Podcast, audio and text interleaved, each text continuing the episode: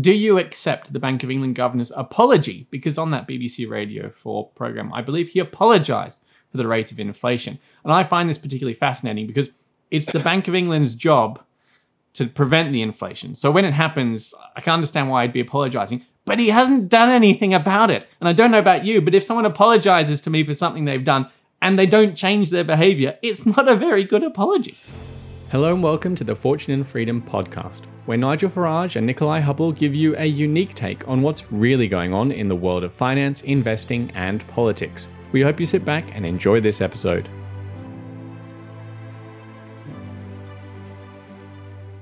Hello and welcome to this week in review with Nigel Farage. Nigel, all the things that we've been writing and talking about for about a year are suddenly happening at the same time. So we're going to make this a quick fire session for the week in review. We'll start with inflation. US inflation hit a year over year 6.2% rate. And uh, it was a bit of a shock to the bond market, which sort of had a bit of a spike in yields. What do you make of the inflation and can it continue? It's a shock to the entirety of the political and global elite financial institutions and indeed the heads and regulators. Um, on this side of the pond, uh, one of the worst decisions Boris Johnson's made, amongst many, is to make Mr. Andrew Bailey the boss of the Bank of England. This is the man who had a very, very, very uh, undistinguished career as head of the FCA, uh, was known for inaction. In fact, his nickname in the city is Andrew Out to Lunch Bailey because he doesn't actually do anything.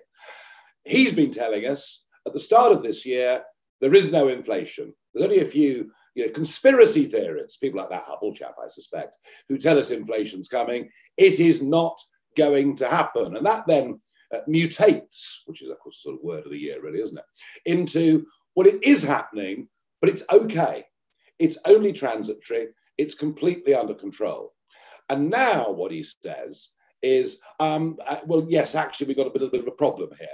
Across the other side of the pond, exactly the same from Jay Powell, the Fed, from Biden. Um, it ain't happening. It ain't a problem. Now, after the 6.2% figure, the rumors on Capitol Hill is that Biden is now in full panic mode. Well, we could say, we told you so.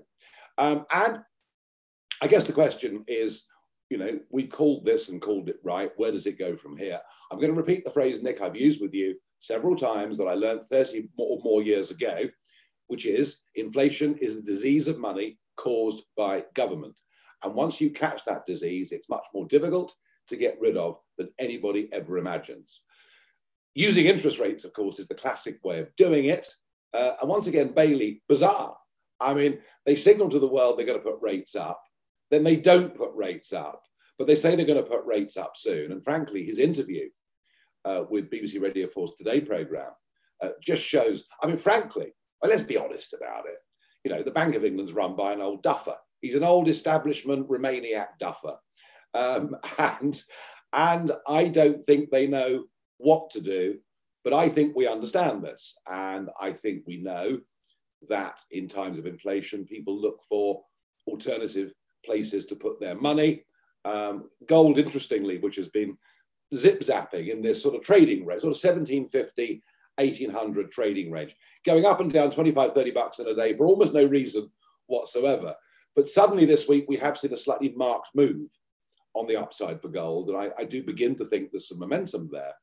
That said, you know, we have to acknowledge that more of that hedge money is going into crypto. Um, and crypto, once again, has had just the most, you know, astonishing moves on the upside, both Bitcoin and Ethereum. And I know that Sam Volkering talks about all the other little um, cryptocurrencies, SOV and, and, things like that. And, and okay, fine. You know, in, in terms of percentages you can make and lose, uh, they're pretty wild. But what is happening, and it's worth noting, is that not only, you know, as the SEC in America, you know, approved Ethereum and Bitcoin as financial products to trade, um, there is a, a, sort of wider acceptance across America and in American cities that this stuff is here to stay. So I think we very much stay with our view, Nick, uh, that you've got to be in gold um, and, and, and, you know, with a really quite solid chunk of your money in gold um, and that it's worth having a bit in crypto, recognizing that it's a wild ride. You've rattled through most of my list of topics in one go, and I didn't even send it to you beforehand. Our colleague Will Dahl, he asked the readers an interesting question. Do you accept the Bank of England governor's apology? Because on that BBC Radio 4 programme, I believe he apologised for the rate of inflation. And I find this particularly fascinating because it's the Bank of England's job to prevent the inflation. So when it happens, I can understand why I'd be apologising, but he hasn't done anything about it. And I don't know about you, but if someone apologises to me for something they've done and they don't change their behaviour, it's not a very good apology. Oh, well, I repeat, Andrew out to lunch Bailey, known for his inaction at the FCA, and so it's proving at the Bank of England. Uh, it, it is, I have to say, with Brexit Britain, the appointment of the governor of the Bank of England was a very important decision. It is damn disappointing uh, that Boris Johnson chose somebody from the blob, as it's known, the sort of the bureaucratic, technocratic class that have been running our country for far too long. Um, and you know what, what they should be doing uh, also is you know they should be talking very seriously about supply side reform in the economy, uh, the chance to not even deregulate but simplify this massive regulation that's been put on businesses through successive EU directives over the course of nearly half a century. And yet, uh, Bailey never even talks about that. And he's the kind of guy that could talk about these things. And he should be having meetings with the government. He should be there with Rishi Sunak. And they should be saying, how do we help entre- entrepreneurial Britain really get back on its feet, where many of them are the ones that have paid the price for the pandemic. And yet there appears to be absolutely none of that either you mentioned the cryptocurrency uh, stories that are playing out, and I want to mention that Sam Volkering, our mutual colleague, who you also mentioned, he took three 10 bagger profits in three days, so three 1000% or more gains in three days. And he's actually got some information out about what happens next in the cryptocurrency boom. So, depending on when you're watching this video, there might be a link below to find out more.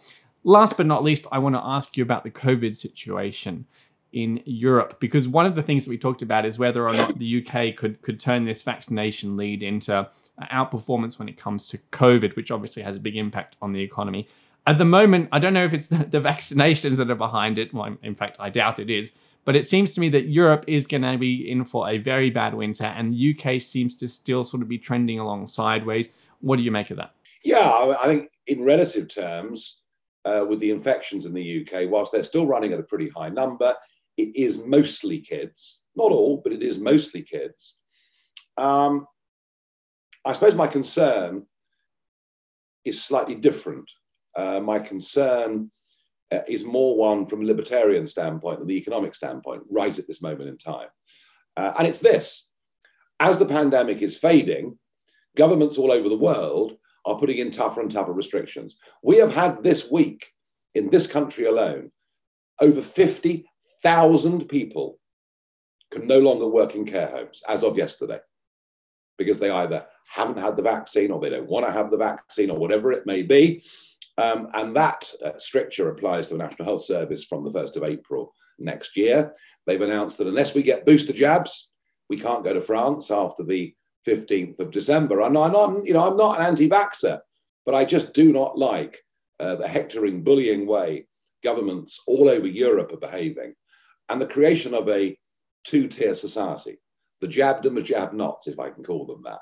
I mean, Austria, Schallenberg, the new Chancellor of Austria, is even suggesting that if they have a bad winter, they'll lock down the unvaccinated. I mean, that's pretty blooming frightening stuff. As for the economic impacts um, over the course of this winter, I actually I have a feeling in this country that life is going to continue pretty much as it is. I, I, I don't see any great radical change. There's still a reasonable percentage of people that aren't going out again. There's a fair few people not going back to the pub, not going out to the theatre. There's still a, you know, an element of the population that are very, very scared. And I see them walking around the streets with their masks on. I think, God, dear, oh dear, oh dear. Um, but that's the way that it is. But I, I don't think any attempt to try and lock us down again, frankly, would succeed.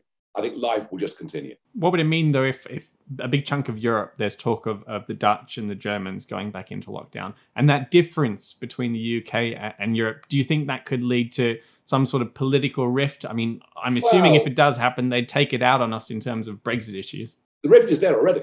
I went to I went to Brussels this week for the first time since we left the European Union on the 31st of January 2020. And I, I went back this week uh, to catch up on a couple of legal things and, and, tidy a few bits up and see some old friends. Um, you can't buy a beer in Belgium without showing a vaccine passport. So you have to get out. I got out my NHS, I, I printed off my NHS vaccination certificate because that's much safer, I think. To have a bit of paper is much safer these days. You know, you know your phone runs out of battery, you, you can't board a flight or whatever it may be. So, piece of advice for everybody know, if you do need this stuff, get it printed out on paper. So, to go for a beer, to go for lunch, I have to allow someone to photograph a document with my NHS number. And frankly, you could hack into my NHS number as easy as pie. We looked at it, we played around with this the other day. So we're living in a world where we're having to give all our potentially all of our medical information over to commercial companies. And I and I think long term, no good is going to come of that. I really, really, really mean that. And look, I keep asking the question: if I've been vaccinated, as opposed to the person next to me who hasn't, how much difference is there in my ability to pick up the virus and transmit it? And nobody can give me a proper answer. You know, I'm being told by medical people who I interview on GB News, oh, well, um, actually, if you've had the vaccine, you're far less likely to contract it and pass it on. But nobody can give me hard numbers. And even Boris Johnson said the vaccine does not stop people from being carriers of the virus. And my, what my worry, Nick, with it, with the care sector and the NHS is this. If having the vaccine makes you much less likely to be ill, and that does look to be proven pretty comprehensively, it's also possible that you could have the virus and be more likely to be asymptomatic, and therefore perhaps even more likely to pass it on to a patient or somebody else. So, so I, I think there are still a lot a, a very big unanswered questions. Uh, but it is interesting to think, isn't it, that in the care home sector in this country, 10% of people who had the gun pointed at them were told, get the vaccine or you lose their jobs, have just lost their jobs. And I don't think this 10, 12% that haven't had the vaccine. I don't see that number changing. So what do we do? Do we learn to live with people because of their conscience? Or do we create a two-tier society? And that's a very, very big ethical question going on from here. I think people need to think carefully about the answer, given that the same sort of thinking can be applied to other decisions that we make every day, not just vaccinations. Nigel, thanks for joining me, and thanks everyone at home for joining us.